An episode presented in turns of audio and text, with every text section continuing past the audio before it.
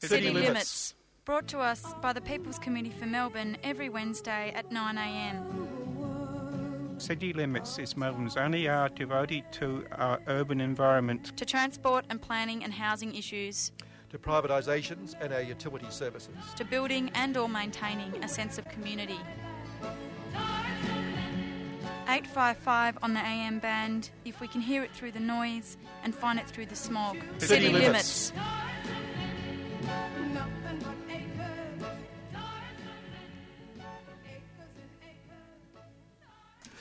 Okay, the countdown again, and uh, Andy Britt gives us the countdown three, two, one, and we're on air at City Limits. It's a uh, it's a second Wednesday of the month. It's a it's a Wednesday in which we do usually do energy and related issues. He puts the cup there and tea there. Hang on, that's it. Gets him settled down. Uh, Andy, I was uh, this is ridiculous. I know you're going to find this absolutely ridiculous, but I was actually in. Um, in the building by four and a half minutes to nine this morning. I noticed you rock up on the monitor. Yes, yes, impressed. it's uh, ridiculously early. I, I, uh, I have to have to admit, I must have caught every light Ah. on the way or something on the wind behind. No, the wind wasn't actually behind me, but uh, It's quite a nice yeah. day out, isn't it? It is, it is. In fact, um, I wasn't sure whether to even wear a jacket, which I did. I'm glad I did. A bit colder, but yesterday I went out on the bike and wrapped up as you do in this weather, and it was actually quite balmy yesterday. Got over hot. So there you are. That's Hmm. that's our weather. you? that's our weather report for the day. that's it. I've got a little thing on the screen here. 14 degrees, it's saying. Ah, well, yes. It might have been one of those 14 seems like 8 or something, because um, it was a bit... I, I was glad I had a jacket when I hit it off on the bike, I've got to admit, this morning, yeah. Fair enough. But I didn't, I didn't wear gloves, though. I didn't need to wear gloves. That's interesting, isn't it? So there we are. I'm sure our listeners are wrapped in all that information at this time of day. And um, look, I'm going to pour a cup of tea uh, and tell people that today, being Energy Day, we've got um, we've got Chloe. Um, Chloe, what's her name again? Chloe um, Abenhaven, no her name, I know her name. Chloe, El- Chloe, Chloe Aldenhoven, that's her name. And she's the um, the coal person with Friends of the Earth. So we're going to talk about all this effort to keep coal places open, etc. But also, she recently, and those people will get a bit of deja vu here, because yesterday morning she was actually on the Friends of the Earth Dirt radio show about this time of morning, um, talking about a, a, a conference, a faux conference she went to in um, PNG with Asian and, and people, which sounded quite interesting as well. So we might even move on to that. But Yeah, cool. we, primarily, we're going to talk about this whole thing about coal. I'm going to pour this tea. It's interesting tea this morning, Andy. What you you about it. on? Well, seeing I knew Meg wasn't coming in because, um, and I, I, I'm going to avoid say we have to say the W word here, unfortunately, Andy. Um, Oh, Meg last week she was ill, but this week she rang and she's actually got she's work. She's got a job. Yes, this week, so she'll be back next week. But uh, yes, so that's I mean, isn't that That's a hard slog. I can. You've gone pale. Hey. the, wo- Yeah, the word. Oh dear, yeah. yes, it's awful. So there you are. Um, so being on my own, I put in this tea, which actually I, I drink at home sometimes, and it's a it's one you've got to acquire a taste for. Though it's actually a uh, it's a dry desert lime tea. Very interesting. It's an acquired taste, very sour, but quite lovely when you get used to it. I So- had a spearmint one last night. Ah, did you? Yeah. Well, this is. Uh, um, do you want a glass, of a cup of this? no, I've got no, no. coffee on this side. Ah, Yeah, that was a bit different. Yes. Um, yes. It is acquired, an acquired taste. Yes, that's right. That's right. But this is uh, well, I've acquired this one, and um, well, I acquired it and then acquired the taste because I, I do like lime. And I saw it, I thought, and it was in an Asian shop, and I thought I'll grab that. It looks interesting. Nice. Um, just as a piece, I, I, I mainly picked up this. I'm using this page to um, promote something else. But while I'm at it, on the same page is that wonderful comment by Peter Dutton, our wonderful Minister for Concentration Camps, etc., who um, who said that lawyers who actually defend lawyers who defend refugees are un-Australian. He's a strange guy, isn't he? Oh, strange. Well, yes. I mean, he's he's he's they're saying he's a potential prime minister, isn't it? Frightening. Oh, Imagine. Yeah, that's scary. I mean, you'd have to deny being Australian. If he was going around the world representing us, you'd have to say, look, no, no, no, no not Australian. Not Australian. No, no, no. Not Australian. I think he's a former narco officer or something. Yeah, like he's a that. former copper. I think he might have been even army, but I know he's definitely a former copper. Yeah, yeah, yeah. So there you are. Mm. sip of this beautiful tea. Um, now, also, of course, last week the government settled a case in which, um, by the way, um, just in response to that, Fiona McLeod who's a silk uh, and head of the Law Council of Australia, she said there's nothing more Australian than ensuring people are subject to the rule of law and have their legal rights protected. The Australian legal system reflects fundamental Australian values, including the right to have your case heard, the right to not be arbitrarily detained, and the right not to be subjected to cruel or inhumane treatment. So, uh, that's uh, mm. putting Peter in his place, perhaps, but not. I mean, he'd say, "Well, we we are stopping them drowning, of course." Mm. But then last week, last week the government settled a case for seventy million with people on Manus Island, which gives them about. Apparently, they each get about. Um, they each get about what the Herald Sun described as a week's, a year's unemployment benefits or something and the Herald Sun story and the it's Age story. Once again, one of those ones where the Herald Sun said it was really terrible. These people are virtually stealing from Australian taxpayers, whereas the Age gave a more rationed uh, coverage of the same same event. But Peter Dutton said that he was frustrated and angry at this settlement, but but his legal advice was that that's what he should do. And I pointed out, I've mentioned on the week that was twice this week already, that someone should explain to Pete the reason he got that legal advice was that the plaintiffs actually had a very strong case. Mm. That made sense to settle because then you didn't get a precedent, and which might have completely destroyed his whole policy. Actually, um, and um, it's a pity. yes, and, and of course the fact was he didn't have a strong case. So in fact they won on legal grounds. I mean, you have the him and the Sun attacking people because they win a case based on the law it's like like the environment movement when it wins on the law, they attack it for abusing the law, um, which is uh, pretty awful. But anyway, um, Pete Pete said that at seventy million. Well, when I say he had a bad case, it's us because it's our money, seventy mil of ours, uh, plus twenty. It's really ninety mil because they reckon there'll be about twenty million in costs involved as well. So. Um, there you are. That's what Peter's doing to our money. And if you think about that, 90 million for that, plus millions and millions it costs every year to maintain Nauru and Manus Island. If you brought the people here, they were working in our community, paying taxes, as people say, and all those things that you know are supposed to be decent citizens. But whatever, as long as they, if they were here and treated as normal human beings in our society and part of our society, we'd be saving a bloody lot of money. I would have thought. That sounds sensible, Kevin. Hmm. Did I say something sensible? yeah, I think so. Good God. That spot on. Right. Well, you were pleased to hear that uh, trying again, um, to, to um, speaking of spot on, um, Kelly O'Dwyer, the Finance Services Minister, which financial services, which really means servicing the financial industry, I suspect, and she's trying desperately to do it with superannuation because, as we know, it's one of the biggest investment thing investment um, pools in mm. Australia these days.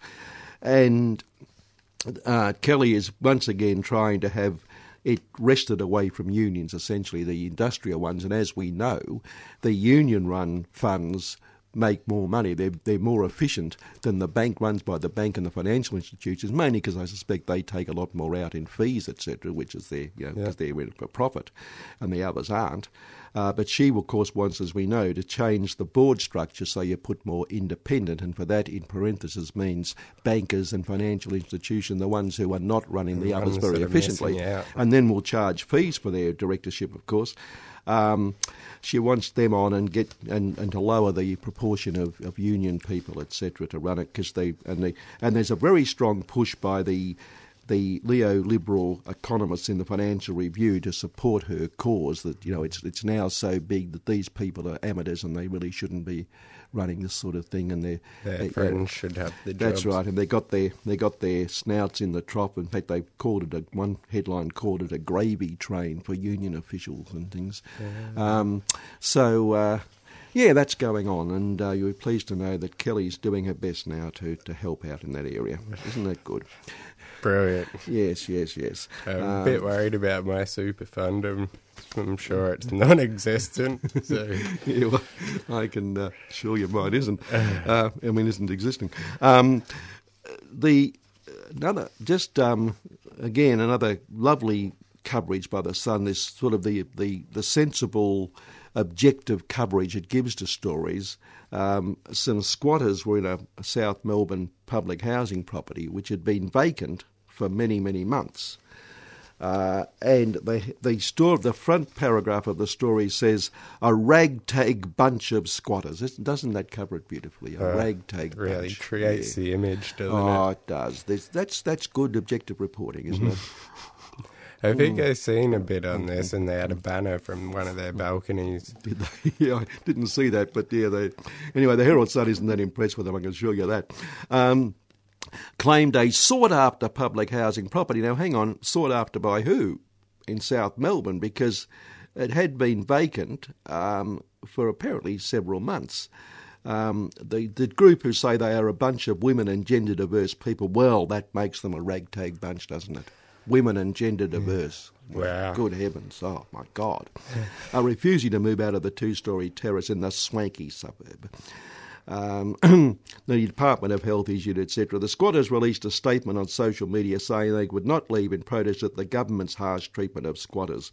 One squatter, Nita Habibi, said the government was kicking them out without giving them time to pack their bags. Squatters should be given the same amount of time as tenants to find alternate accommodation, etc., etc and um, the minister she said they occupied the house only because it was vacant for five months. So this Well, much sought after been quite vacant a for while, five yeah, it? it's wonder what they if, if, wonder what their definition of much sought after is. Yeah, well, Um, anyway, um, five months. But Martin Foley, the housing minister, who himself is a former public housing estate worker, um, but he doesn't, you wouldn't know it these days in the way he carries on. But anyway, said no one had the right to illegally occupy a home. Well, that's a split infinitive. Notice that? That's very bad. Very bad, yes. We ask those illegally squatting in South Melbourne, it's like illegal boat people, isn't it, really? I mean, yeah, I mean, if you're homeless, you shouldn't go into a place that's vacant and put, put a roof over your head because that's illegal. there's lots of sensible things Yes, coming yes, out. That's right. But, but if but yeah. if if, if Robert Doyle gets his way, also sleeping on the streets illegal. So where do you sleep? You just, just Yeah. don't sleep. You stand up and all night. Wow. That's it. Anyway, we asked these people to leave immediately and work with housing officers to receive support if they need it. Well, I would have thought they did if they're thrown on the street. Um, just a, just a slight suspicion they might need a bit of support. They are getting in the way of those in need, and it is time that they leave. Now, those in need, it's been five months since they've decided to do anything about those in need. Um, and indeed, um, the same thing happened, of course, at the, um, and they do mention the, the case that was about the uh, Collingwood uh, squat last year. Um, but um, in that case, again, the Salvation Army moved in and said they were needed for the needy, so they wanted to throw the homeless out, which we always found a bit strange in this place. Um, but nonetheless, um, now that the needy have they're open to the needy to move in, the government actually is selling them to private owners. So I don't quite follow here. Bit of trouble. You got to read between the lines there, you? Yes, you do, don't you? Uh, anyway, you'll be pleased to hear all that. Um, and um, oh, here's some good news though about Lindsay Fox, who's one of our favourites. Perhaps, perhaps, news. perhaps this is consolation for St Kilda missing the finals because Lindsay, of course, used to play for St Kilda, and uh, he was um, he was known as a fairly rough footballer. Is that where he made all his money? Or Um, no, he made it out of his Linfox. I don't know if it's good, but these days playing for St Kilda, you would make all that money, because wouldn't you? But Yeah, I not when he played. When he played, I think they got a, they give him a, you know, a kit bag or something. um, but anyway, um, he's he's spent more than five million dollars on a Mercedes Benz, which is the first Formula One engine um, which has been made legal to drive on the road. Yeah. Unfortunately, it's left-hand drive, and he won't be able to drive it in Australia when it gets here until the law changes. But I'm sure Lindsay can sort that one out. And he, but he, he thought he'll put it in his um, in his museum of uh, classic cars in Docklands. He's got a That'll be nice for him. That'd be lovely. But when he does get it on the road, you'll be pleased to hear this.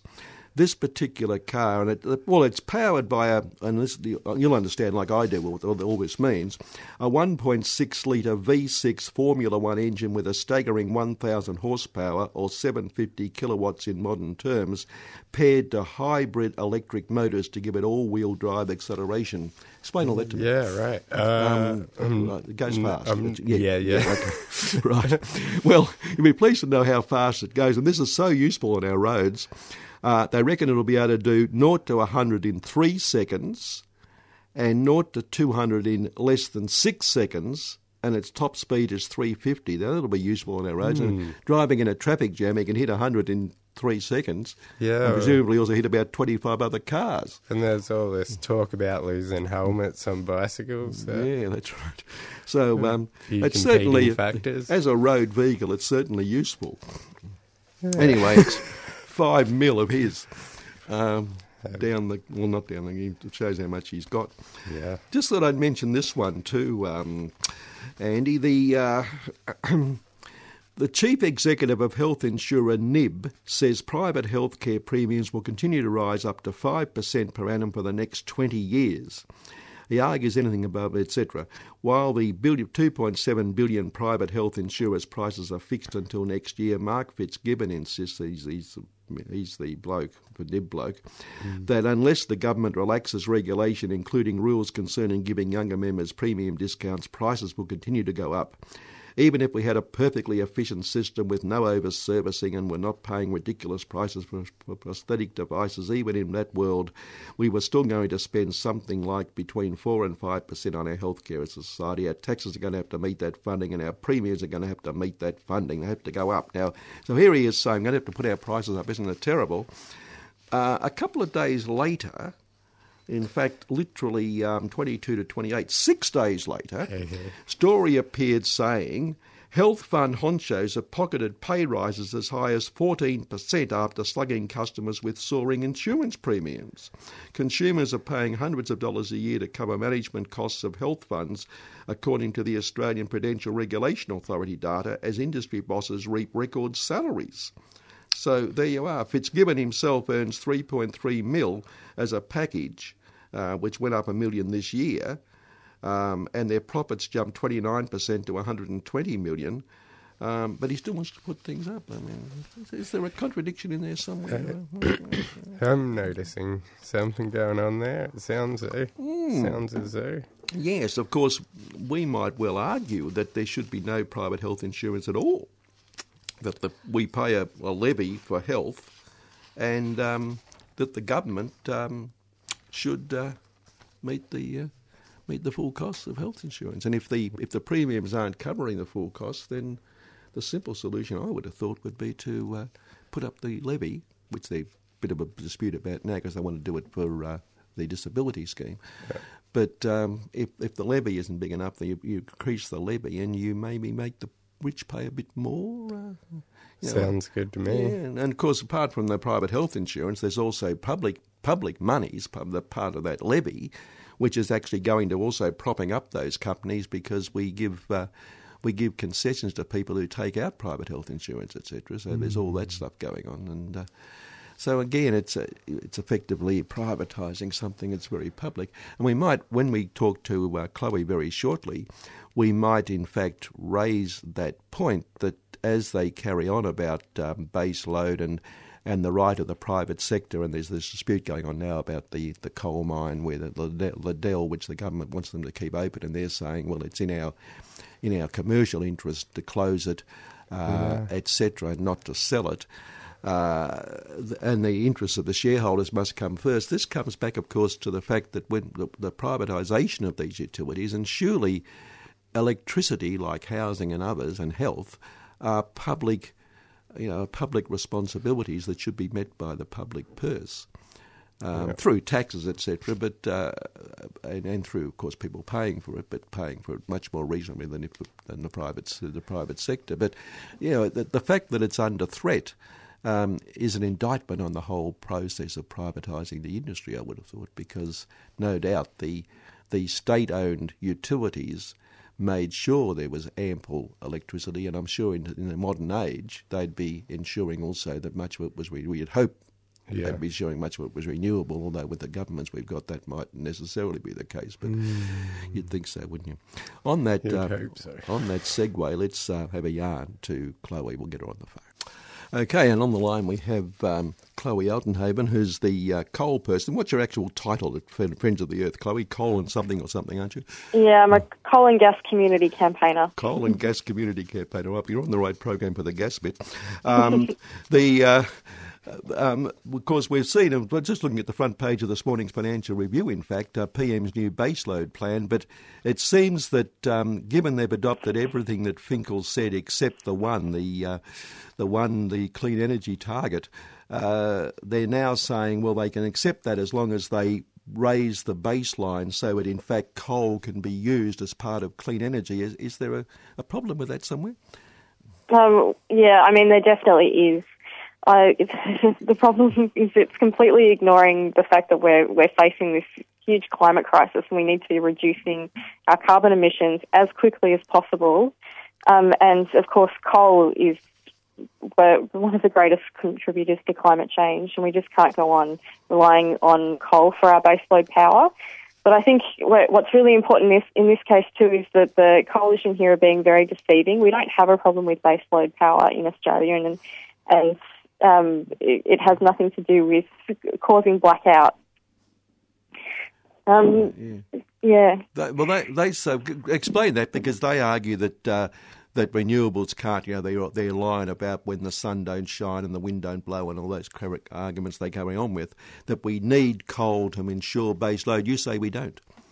Well, uh, baseload can be achieved by renewables, but at the moment they're, they're blaming blackouts over summer or potential blackouts over summer on a lack of baseload power in Australia and saying that we have to keep old power stations like Hazelwood and Liddell open in order to um, achieve baseload power in Australia, but that's just not the case. Where um, we sometimes experience problems with power supply in summer because um, we don't have um, we don't manage to get peak demand, and actually renewable energy is one of the best ways that you can ensure um, peak demand can be accelerated. Um, and in that in that way, they're being very deceiving. And of course, with the Liddell thing, uh, we, we, we mentioned just before you came on that really the whole Liddell thing shows the the, the problems problems caused by the privatisation of our essential asset. Because if you argue that, that power is an essential service in the community, then it really shouldn't be in the hands of the private sector, who are saying, in fact, to the government that our shareholders must come before the community.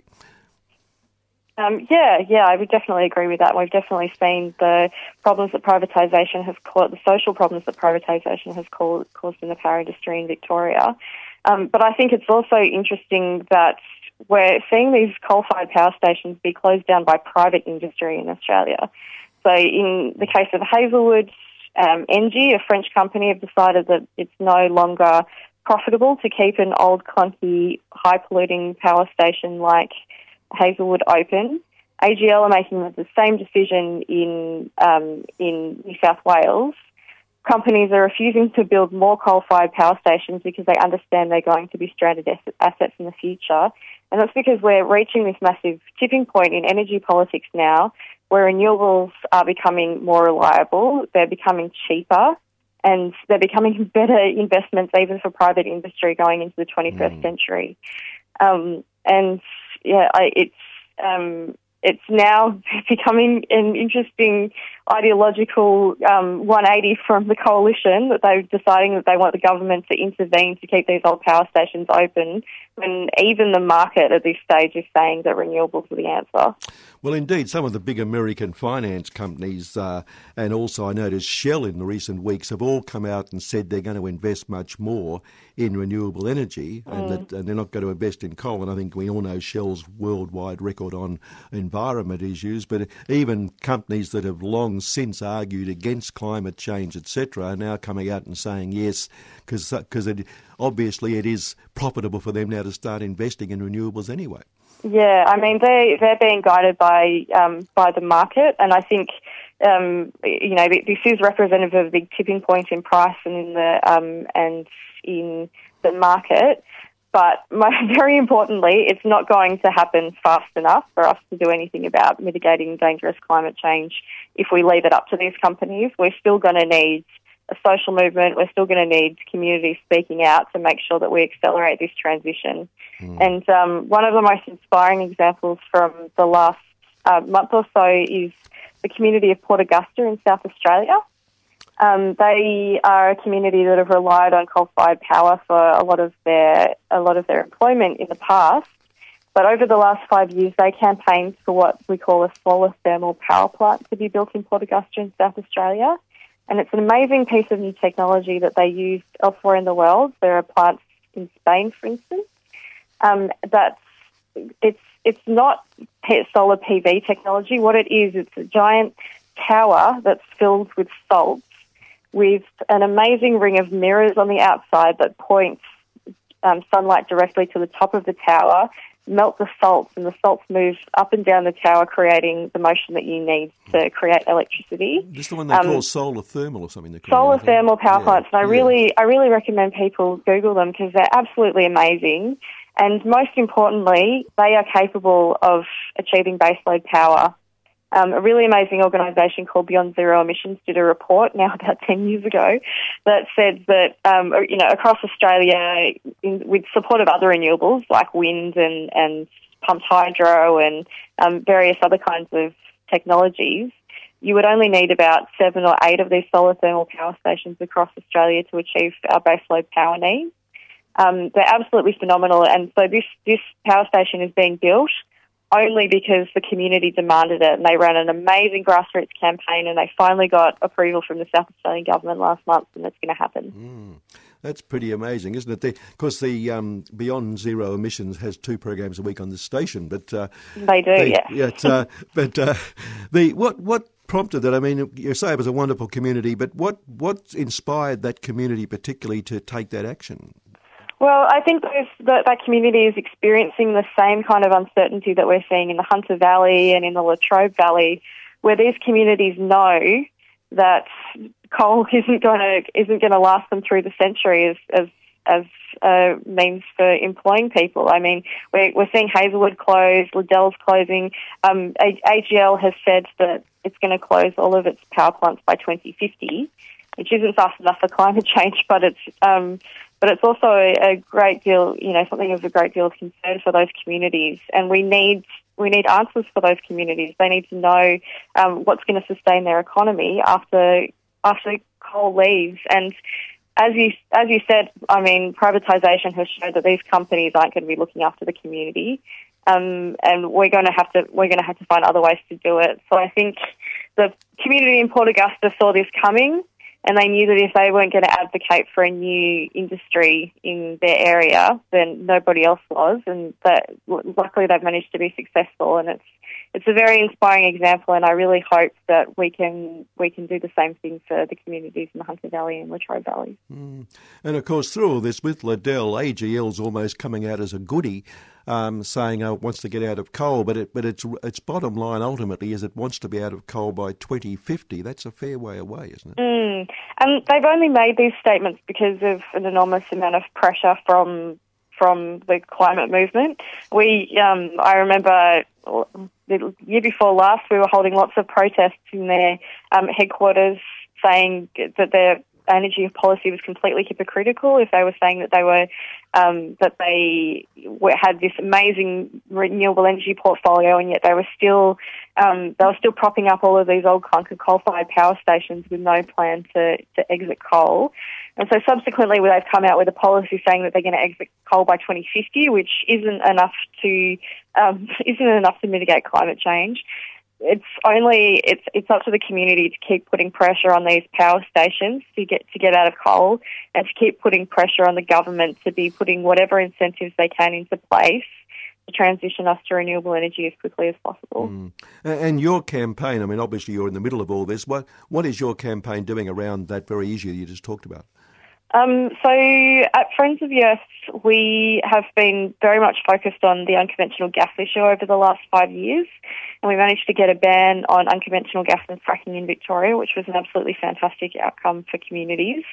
Um, often, gas is touted as a transition fuel. People say renewables can't do it yet. Um, but if we're going to transition away from coal, we'll need to use gas in the meantime.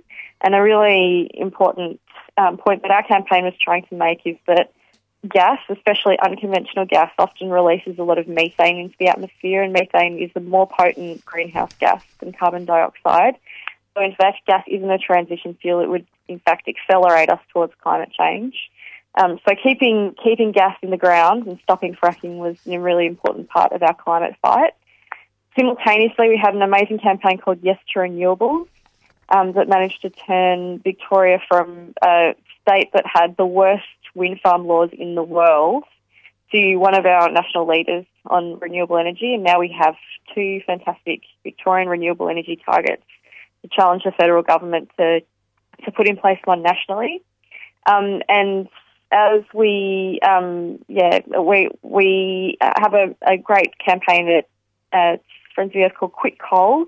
We meet on every Wednesday at the Friends of the Earth office and um, and work on these issues and have worked previously with the Latrobe Valley and um, and we also have a Stop a Adani campaign running out of the Friends of the Earth office at the moment because we, while we have these domestic energy issues, which are incredibly important, another part of the puzzle of climate change in Australia is that we're exporting huge amounts of coal to um, Asia and to other places in the world, and the emissions that come from the coal that we export aren't considered in our national emissions. We're basically just exporting climate change to other countries. Mm. Um, so uh, that's a very, very important fight in Australia at the moment as well, and we're also working on that at, at Frontier. Yeah, it's one thing. We, um, like you, we've this program has for many years argued that that should be included as part of our footprint. Um, are you any closer to having achieving that, or having it included, which would certainly make our Paris uh, commitment look a bit ordinary? Yeah, exactly. Um, look, I wouldn't, I wouldn't say we're any closer to that happening. um, well, what we are closer to, though, um, five, you know, five years down the track is a lot of communities who are running really amazing resistance campaigns against coal mine expansions and coal mines in New South Wales and Queensland. Um, Adani uh, is, of course, a huge, huge mine and, and what they call a carbon bomb, like a, a mine that has the potential to um, accelerate climate change significantly. But we also have, I, I think it's close to 50 other um, new coal mine proposals and expansions in New South Wales and Queensland. And um, Lock the Gate are an amazing network of, of those communities down on the ground in Queensland and New South Wales who are mm. fighting very hard to stop those coal mine expansions. Um, and um, I mean, in the long term, what we really need is, the, is at least those companies who are exporting um, exporting all of this coal overseas to be paying some kind of climate adaptation tax or creating some kind of disincentive to to be exporting all of that coal overseas. Yeah, uh, the, I, I, suspect that the neoliberal editorialists at the Financial Review would disagree with what you've been saying 100%, by the way, Chloe, but they mm recently had an editorial, Vic Premier's Low Energy Power Play, in which they attacked the Victorian government for its power policies and include what you, what you praise, they described as his boneheaded ban on developing gas supplies that could provide the base load for reliable power when the sun doesn't shine and the wind doesn't blow. So um, they disagree with you, obviously. They they do. Um, they also disagree with um, if thousands of farmers across Victoria who didn't want fracking on their um, on their properties and who thought that it was a risk to agriculture and tourism and, and the integrity of rural communities in Victoria. Um, they also seem week after week to be completely um, in denial or agnostic towards climate change.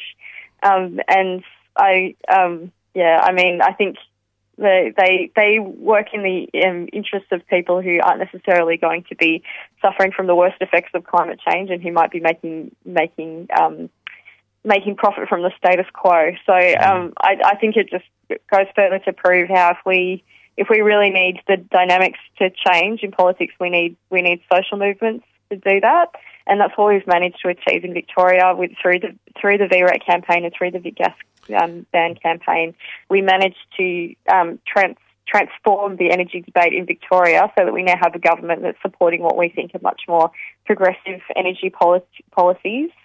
Um, and we, I mean, we just we can't rest. We need that work to continue if we're if we're going to mm. um, get anywhere towards securing a safe climate. Yeah, because the Fin Review position reflects what's been the argument for so long that we only we only can address climate change or save the environment if it doesn't cost. Um, and that the, the, the, economy must be is much more important. Uh, are we getting to a stage with your campaigns, etc., that at least we're reversing that sort of ridiculous thinking? Well, I think the I think the thing that they're missing there is the incredible costs that are going to be involved in climate change. I mean, we've seen the devastation that Hurricane Irma has um, has wrought across the Caribbean and across Florida. There, um, it will be very interesting um, as as time goes on to see what happens with the with the huge number of insurance claims that are involved, with the um, with the huge cost of the cleanup there, with the um, I mean, if you're going to speak in those terms, the loss of loss of um, economic economic growth in Florida over the period where they're um, where they're devastated by the hurricane. Um, I think in um, in Australia, in Victoria, we're going to be experiencing um, a huge loss of our arable land potentially, which means a huge dent into our, into our agriculture industry over the long term. Uh, you know, if we're if we're experiencing increased bushfires and coastal erosion, who knows what kind of effect that's going to be having on on the economies of different areas of Victoria. Um, to say that it costs too much to do something about climate change now compared to the um, compared to the costs we're going to be experiencing in the future, it just seems ridiculous to me.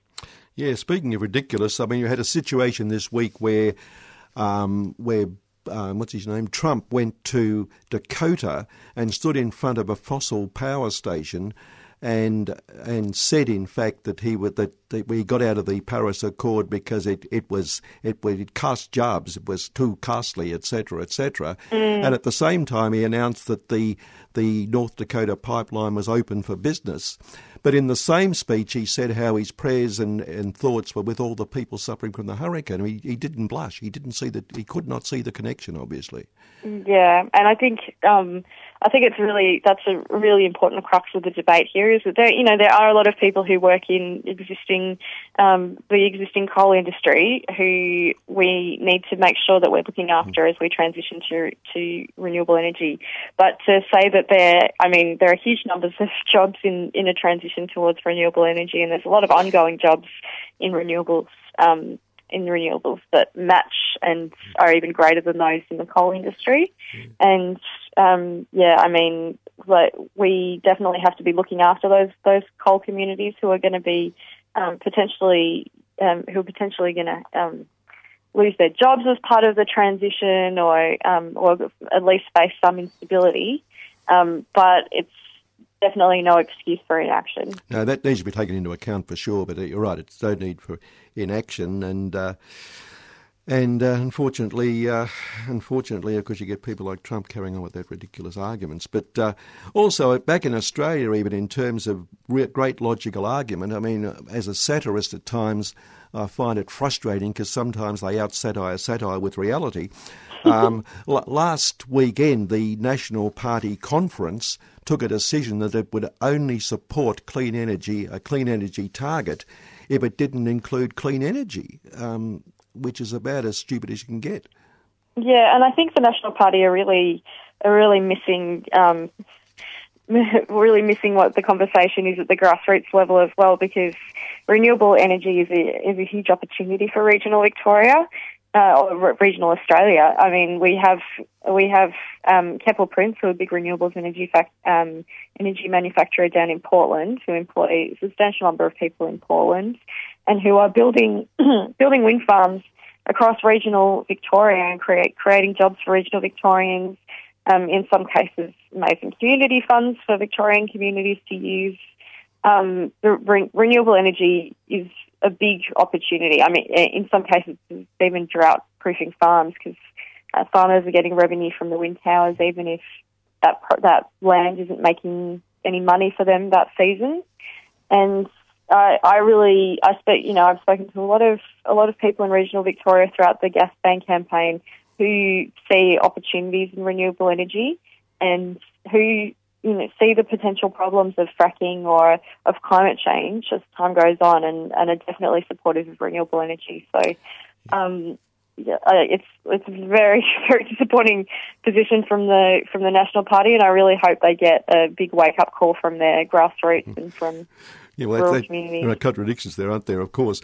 Back to America, of course, and over there, it, what you said, that there are more people now employed in America in the ren- renewable industry than there are in the fossil industry. Uh, but Trump seems to be ignoring that. But that's a nice segue because we've got a piece from America. Alex Smith, who does a program called EcoShock here on Sunday mornings between six and seven, coming out of America uh, gave a wonderful monologue last Sunday about the situation in the world. It's about eight minutes. I, am asking you to, would you, do you mind hanging on and just listening? And I'll get you to comment as we wind up the program, uh, Chloe. Sure. So hang on and listen to this. Here's Alex Smith with his monologue from last week. And now for a Radio EcoShock roundup of all the news they didn't tell you this summer. As you've heard during the interviews, there were even large floods in eastern Nigeria, Africa, as well as Pakistan, India, and Bangladesh. At least 1,200 people died during floods in East Asia during August, and millions are homeless, without any food or hope of government aid. You can Google it, and BBC News in the UK are one of the few English language networks to cover that. Regular listeners know that the Intergovernmental Panel on Climate Change issued a report on extreme weather events, which will increase as the world warms I've done several programs on extreme rainfall events dating back to 2008. The atmosphere has warmed over 1 degree C, which allows it to hold 7% more water vapor. That means more rain falls somewhere. It's simple physics. And then there are the fires. I was surrounded by them again this summer. We had more smoke alert days than clear days. It was very hot here, well over 100 degrees Fahrenheit or 35 degrees C, day after day. There's been no rain here for almost two months. This isn't summer as I ever knew it. In Canada, British Columbia declared its second ever state of emergency as hundreds of forest fires erupted. It's cost about a third of a billion dollars to fight them.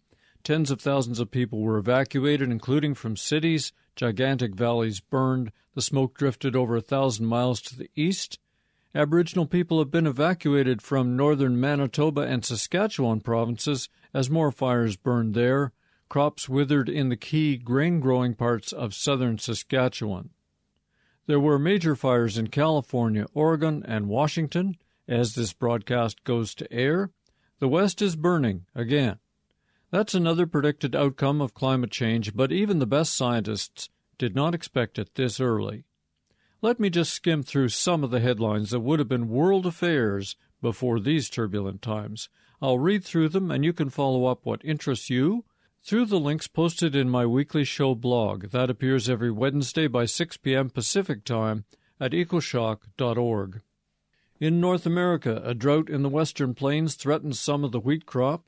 Sacramento was hit by a record breaking heat wave. People who attended the Burning Man Festival this year in Nevada suffered through 100 degree Fahrenheit heat, not seen there at this time of year since the 1940s. And they got a massive sandstorm that filled every tent, RV, and nose. It was apocalypse now for those folks at $1,000 a ticket.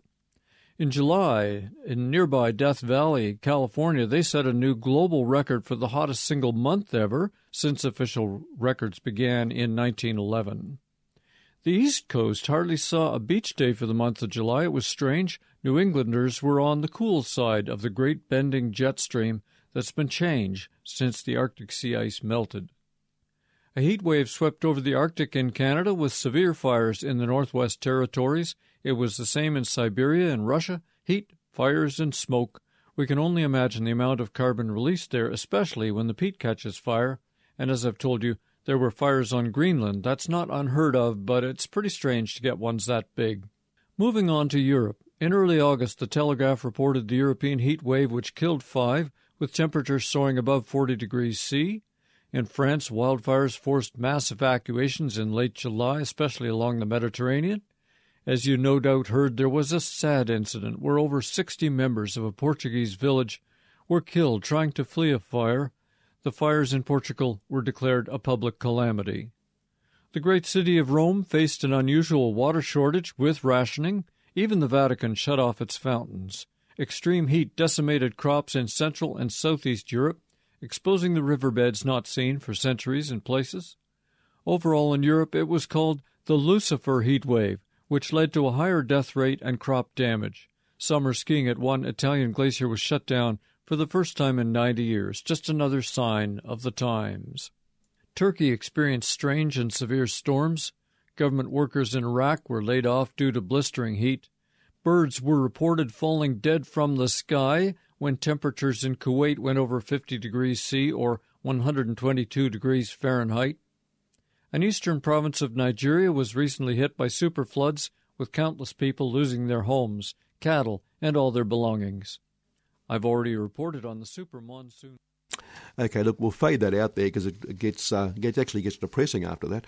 Um, but um, Chloe, uh, you know, I think the picture was there pretty clear that around the world we're seeing um, we're seeing the effects of all this. While, as we said earlier, some you know the key people who often make the decisions are just ignoring it or claiming it isn't happening.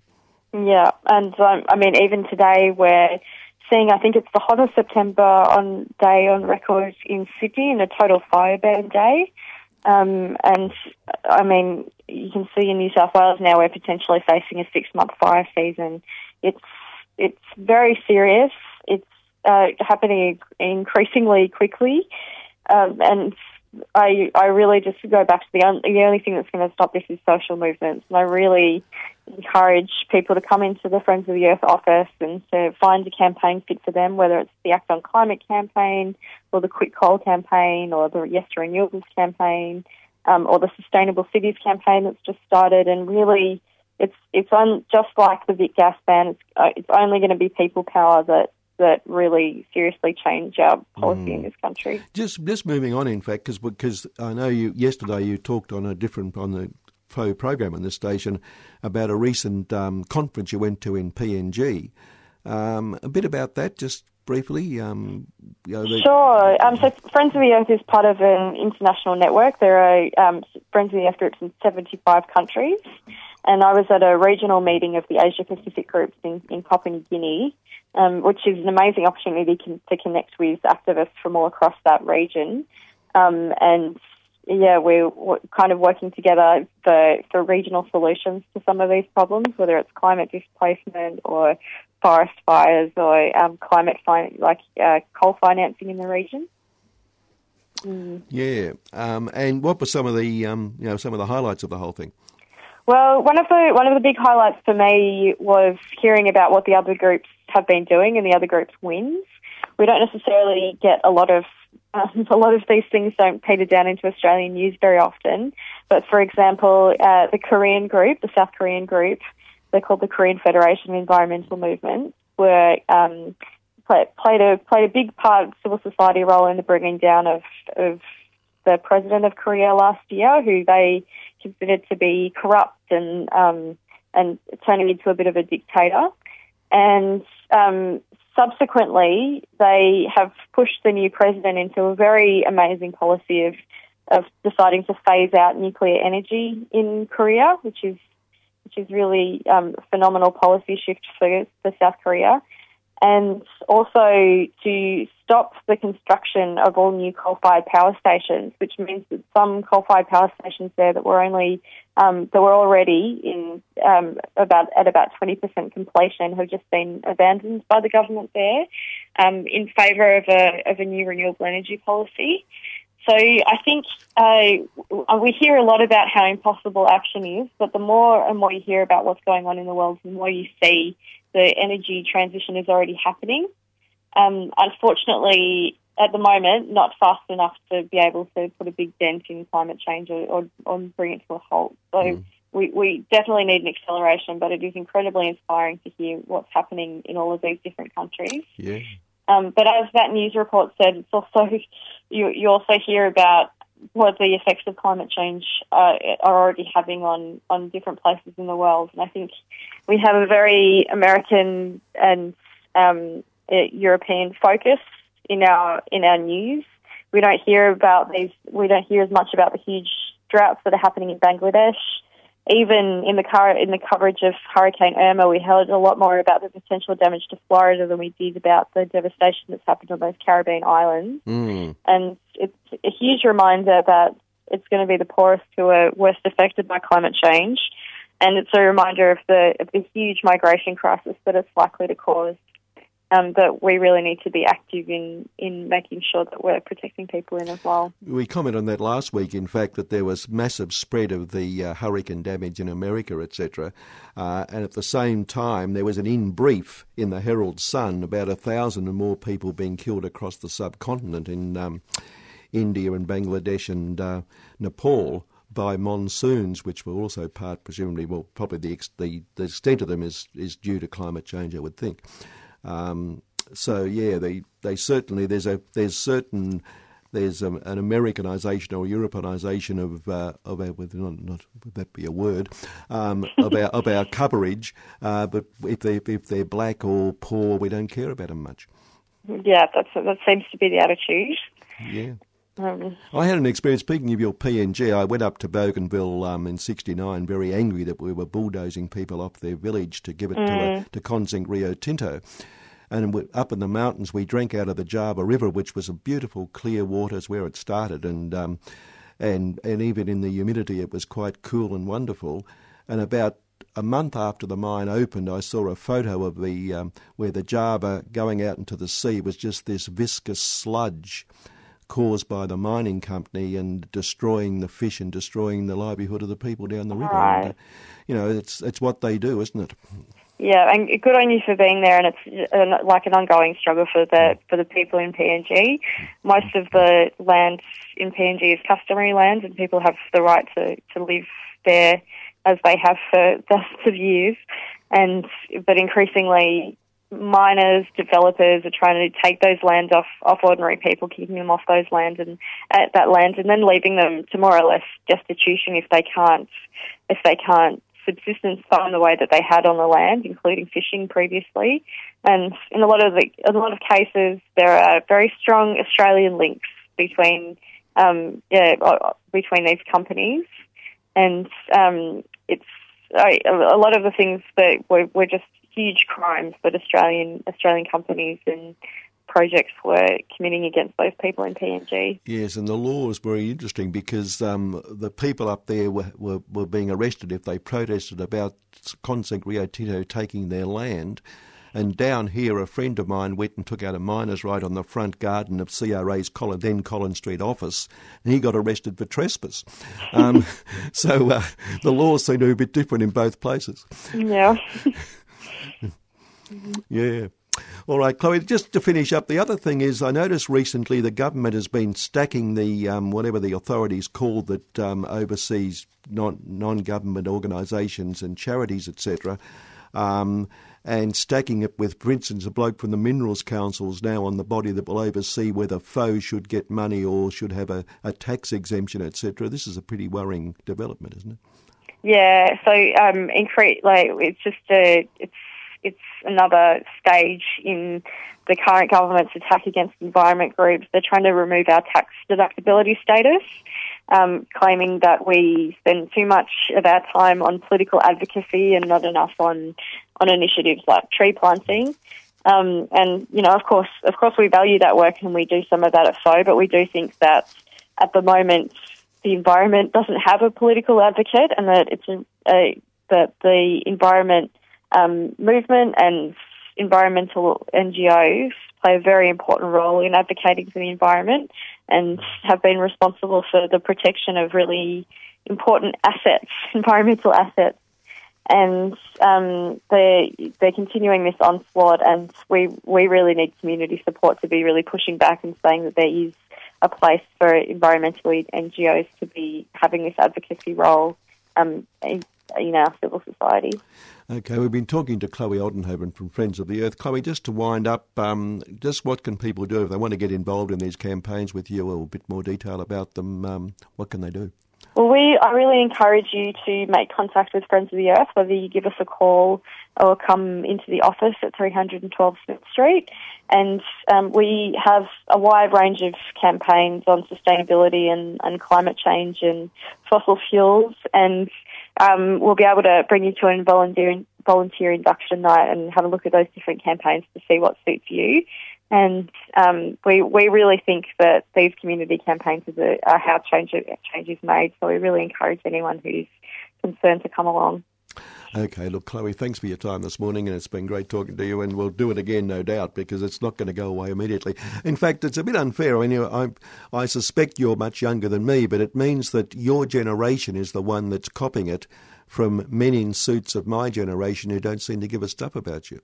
That that's true, and we're also in the awkward position of being the last generation who can do something about it. So. Yeah, well, keep working on it. I'm, oh, no need to tell you, you're going to keep working on it, aren't you? Uh, okay, Chloe. Look, thanks so much for your time. Bye. Radio. Chloe Aldenhoven there, who's from the um, from Friends of the Earth. She's the coal and, and gas person there, and um, and next week, Andy.